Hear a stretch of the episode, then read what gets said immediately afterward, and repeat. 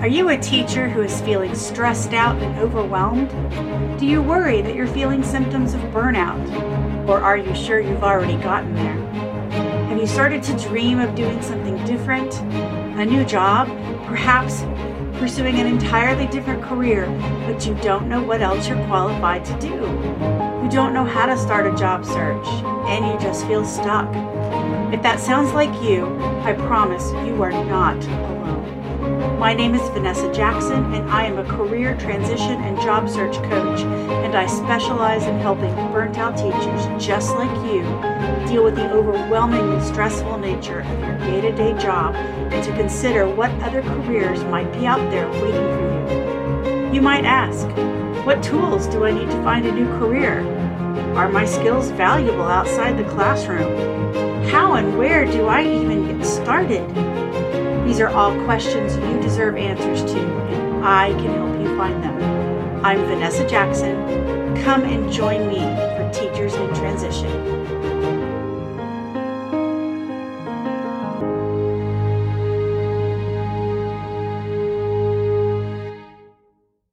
Hi, and welcome back to another episode of Teachers in Transition.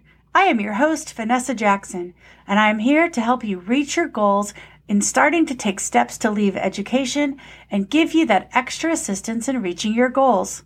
Today, we are going to talk about ask versus guess culture, a teacher hack to protect your sanity in the mornings, and our job hunting tip will be about ghost listings and the importance of networking. In our first segment, about stress management and health, today we are going to talk about ask versus guess culture. If you haven't heard about this, I promise you've experienced it. I had a colleague who was recently very frustrated because he was asked if he was going to be in attendance at an event outside of his usual work schedule. And his comment was that maybe he would be at that event. So fast forward a few weeks and he gets a call from the person in charge who says, So you'll be there to host the event, right? And my colleague was stunned but felt trapped. He canceled his other plans and begrudgingly hosted the event. My colleague didn't know how to say no. He wanted the other person to assume that his maybe was really a no, and he ended up having to cancel money making things to host an event that he was not really prepared to host, nor was he paid to do so. There were a lot of hurt feelings on his side of the table, and this could easily be categorized as an ask versus guess infraction. This tends to be learned in families and sometimes is an important piece of cultural identity. In an ask culture, you just ask for what you want. You might get a yes or you might get a no. Either way, you get an answer and you're not afraid to ask. Whereas in a guess culture, you don't want to ask questions unless you're pretty sure the answer is already going to be a yes. So instead of asking direct questions, you'll float comments out like, wow, I sure am hungry, hoping that someone will offer dinner plans. Or, wouldn't it be lovely if? And you're hoping that someone else will pick up that cue and run with it. When you have an ask person working with a guess person, that can cause a lot of miscommunication, frustration, and friction. Guess people are not comfortable saying no.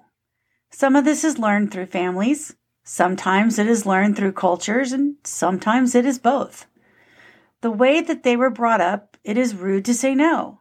So if they're asking, they must really need that help. Whereas in an ask culture, they don't stop to think that maybe someone else thinks they're rude for asking or that they, as the asker, come across as blunt and direct to someone who's not prepared for it. The asker just assumes that someone would say no if they didn't want to do something. You see this phenomenon in anthropology circles. They talk about high context culture and low context culture, and basically it refers to how explicit messages are and how much of the communication comes from facial expressions or gestures or even tone of voice. In a high context culture, you rely a lot more on context.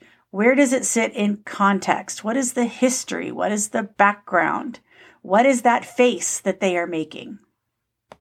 In a low context culture, communication tends to be more direct and to the point. We see this in corporate settings as well. As an example, when you have people working in sciences or some areas of engineering where there is less room for interpretation, that tends to be a lower context culture. The models have fewer variables and there may be less background. On the other hand, higher context areas like history, politics, and literature are seen as a living system. Things change and there are more variables. And because there are more variables, you have to include more context. You see this in companies where there is more connection or a more collective way of thinking. Guess which context an education system falls into. Here's a hint rhymes with Schmai Schmomtex. And without the context, you end up with people, employees, or colleagues who are increasingly anxious, withdrawn, and frustrated. If you happen to be in a position of leadership, it is helpful to provide more context and stop making people guess what's going on. But it isn't as black and white as saying high context versus low context or ask versus guess. It exists along a spectrum. The United States is perceived by other countries to have more of a low context culture. Many other countries find us to be very blunt, and that can be a bit shocking to them. But even that can vary within the US quite a bit. In some of the more stoic Western states, you might just get a stare and be expected to interpret an entire conversation from that. Whereas in some of our Eastern states, They'll straight up tell you what they were getting at and what they wanted. Regardless of where anyone falls on that spectrum in the United States, we are seen as very blunt when compared to other cultures. Latin and Asian cultures tend to be high context. Here's an example of how being an ask person versus being a guess person can cause issues. We see all the time in our school settings where people come to us and ask, can you do such and such? Like, can you cover a class? Can you cover a duty station? Can you sponsor a club? Can you get this really involved thing done by the end of the day? People from an ask family or an ask culture are going to say honestly whether they can or they cannot. People from a guess culture are going to have a very hard time saying no because they are going to feel obligated to say yes because in their frame of reference, there wouldn't have been an ask unless the answer needed to be a yes. And as the guess folks get more and more of the extra duties, they get more and more resentful of the people asking and of the people who have the boundaries to say no. I did a podcast on the power of no a few weeks ago, and I will put a link to that in the show notes. It was episode 184. And purely opinion here, but I feel like a lot of school cultures cultivate that guess mentality. You're supposed to guess what the current temperature is in the school climate. This creates an environment of fear because people are afraid to say no. You don't necessarily want to ask for something for your classroom unless you're pretty sure that you're going to get that yes, because there's the worry that racking up a bunch of no's is going to lower your political capital, so to speak, in the hierarchy. I'll never forget this lesson for my first teaching job, which was mostly spent as a substitute that first year. I had to write my very first office referral ever. And I was indignant that these children would act this way. And my office referral reflected that. Later, the assistant principal comes in, laughing, and says, I'm going to teach you how to write a referral. And he sat there and he showed me how to take the feelings out of it and just report the facts to write an effective referral. In the course of giving me this instruction, he mentioned that he was taking the time to work with me because he knew that it must have been a serious offense because I had not written any other office referrals yet. And because I tended to have fewer discipline issues, he would take them more seriously. As opposed, he told me, to other teachers who write lots of office referrals, sometimes multiple unrelated office referrals every day. He told me he did not give those a lot of credence. And that inadvertently taught me a lesson very early in my career that lasted throughout all of it. The more I complained, the less I would be heard.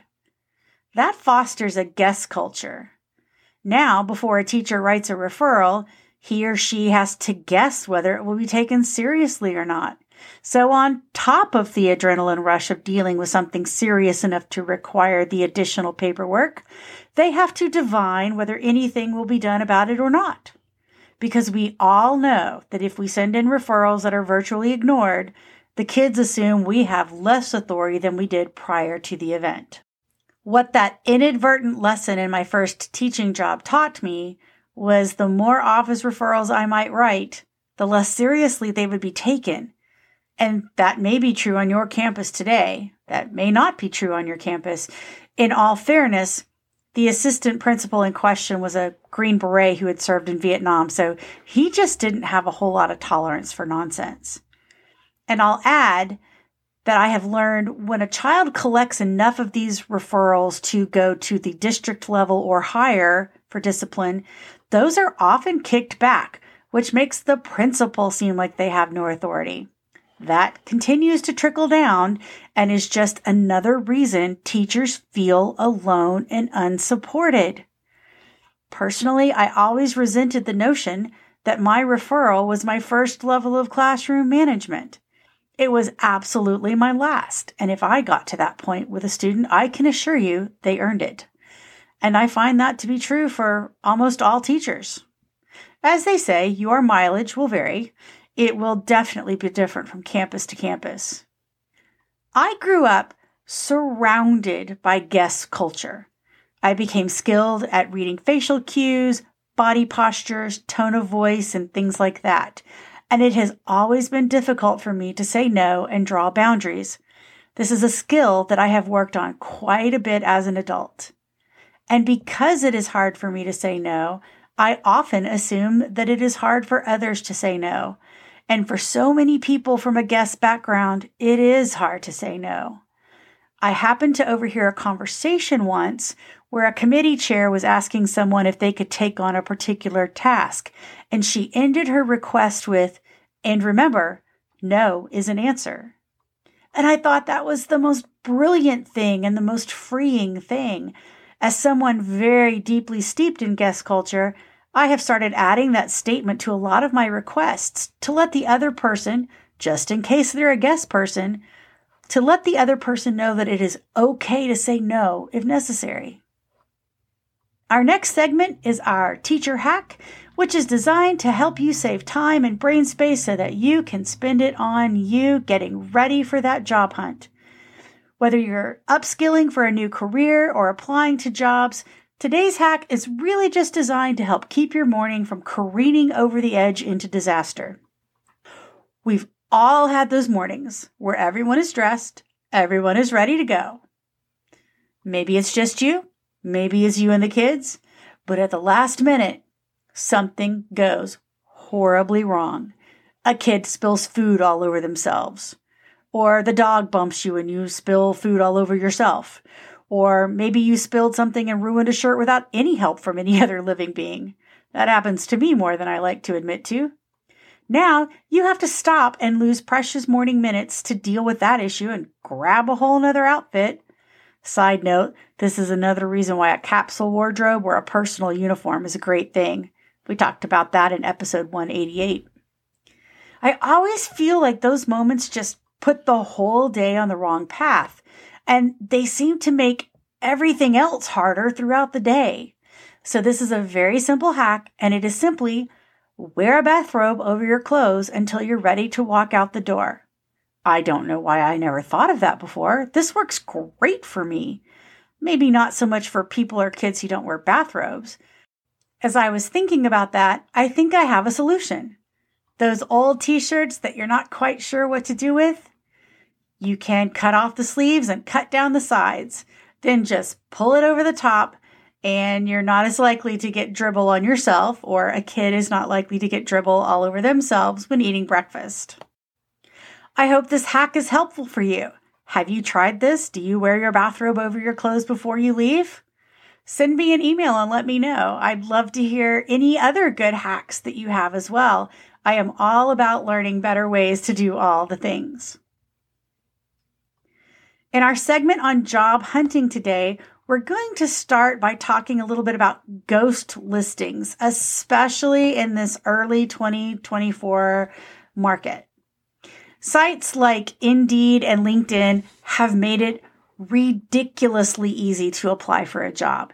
You just click a button, apply, apply, apply. I saw a quick video this morning talking about a hiring manager saying that he used to get 80 to 90 hits on a job posting in the first 24 hours. That was just a few years ago. Now he will get 400 in that same 24 hour span. And then on top of this, you have a lot of companies who post jobs who aren't really looking to hire. They are testing the waters to see how many people might be interested. Some of the more toxic places may use it as an example of you need to do what we're telling you to do because look, we have a hundred people waiting to take your job tomorrow for less than you're making now. Possibly less prevalent now than it used to be during the pandemic, but it was true that several of those jobs were just there so the company could say they were looking for employees and then complain that they were looking and couldn't find the perfect employee. In any case, they didn't really want to hire. Some companies have been caught looking for five years of experience in an IT skill that hasn't existed for five years. Part of the problem might also be that as easy as it is for people to just click apply, it is almost just as easy for a company to place a job listing that reaches thousands, possibly hundreds of thousands of potential applicants at little or no cost to them. It is very different from the days when they had to pay to post ads in a newspaper. One of the first things that you should do if you find a job that you are interested in is look up the company. And in looking up the company, you go to their home webpage and you find the spot where jobs or careers are and you click that. Then you look up the job to see if it's really there or not. If the job doesn't exist on their site, they're not really looking or they've already hired. If you apply on LinkedIn or Indeed when they're only collecting resumes and you never hear back from them, you've been ghosted. And that's frustrating, but this was just a bit of a lead in to the fact that I really want to talk about networking. Think about the hiring manager getting over 400 applications in 24 hours. He doesn't want to look at every single one of those. Even if they have the skills on paper, there is no guarantee that the applicant will fit in the corporate culture. And it's expensive to hire, onboard, and bring someone up to speed. This is why over 80% of jobs are filled because somebody knew somebody. Those referrals speak volumes. That's a scary thought. If you are a teacher and you are wanting to go out into corporate America, you think to yourself, I don't know anybody. How am I supposed to find someone to help me get a job? How do I network? And when I was first looking, I was reading all about networking and it would tell you you should look up a company, find people who work in the company on LinkedIn and send them messages. And then you should ask to talk to them for informational interviews, maybe offer them coffee in exchange for 10 minutes of time. Nobody really has that time to give you anymore. Nobody's going to answer those messages. Okay, maybe rarely they will answer them. Honestly, LinkedIn is a little too big to be useful in that way anymore, and too many people are looking for work. The TLDR here is that you know a lot more people than you think. Your network is everyone you know and everyone they know. That's a lot of people. If you're familiar with the game Six Degrees of Kevin Bacon, based on the movie Six Degrees of Separation. In this game, you try to link any actor to Kevin Bacon in less than six steps. Sometimes it's easy, sometimes it's hard. As an example, let's tie together Robin Wright, of Princess Bride fame to Kevin Bacon. It can be done in two steps. Robin Wright was in The Princess Bride with Wallace Shawn. Inconceivable! And Wallace Shawn was in Starting Over with Tada, Kevin Bacon. Along those lines, it was hypothesized through the movie Six Degrees of Separation that you can connect anyone to anyone else in six steps or less. And research has found that that is more true than not true. A paper published in 2023 researched social networks and found that the six degrees held pretty true. Fascinatingly enough, it was done by researchers in six different countries. But what the takeaway from here is, is that you know a lot more people than you think you do. When I reflect back on my own jobs that I have gotten throughout my entire life, very few of them were done without prior connection. And those were just like mall jobs back in the 80s. My very first teaching job was because I knew somebody. I grew up in that town. I knew a lot of somebody's. My next teaching job came about because I had reached out and asked a friend if he needed some classroom help, and he said, No, but we're hiring teachers and I think you should apply. And he gave my name to the appropriate director who called to see if I was interested in a meet and greet, and that's what led to me getting that job. And when I moved to the next town, remember, we we were a military family, my connections with someone else is what led to a situation where I could be considered at all because we were right in the middle of all of that fallout from the 2008 recession. That district ended up creating a position for me so that no other district would hire me away. The first time we were sent out of state, I was on my own. I did get that job without connections. But when my husband retired from the military and we came back home to Texas, what ultimately ensured that I got the interview was the fact that I'd been in college band with the deputy superintendent. And upon leaving teaching, what opened the door to my first corporate job outside of teaching was a connection that I'd known since elementary school. And this was a completely different field from teaching. You know, side note, maybe those anti bullying campaigns need to include these sorts of lessons. Be nice because it might matter in the future. That's networking.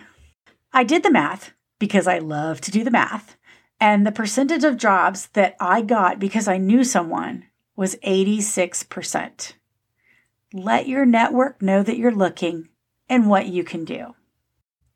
A quick reminder that I am hosting a resume workshop on Saturday, February 17th, 2024 at 4 p.m. Central Time. Join me as I go through the ways to make a top notch resume to increase the odds of landing those job interviews. We'll learn how to create the everything resume, how to get your resume past the ATS, the importance of customization, and how to edit your resume so the errors do not stop you before you really get started. I am recently returned from the JobScan Standout Summit 2024, and I will be incorporating those things into our workshop and if you register for the workshop, you will get those pieces of information before they even get to the podcast. There is no fee for this workshop. There is a Google form that I have linked in the show notes that you can use to sign up. If you are listening to this after I did the workshop, no worries.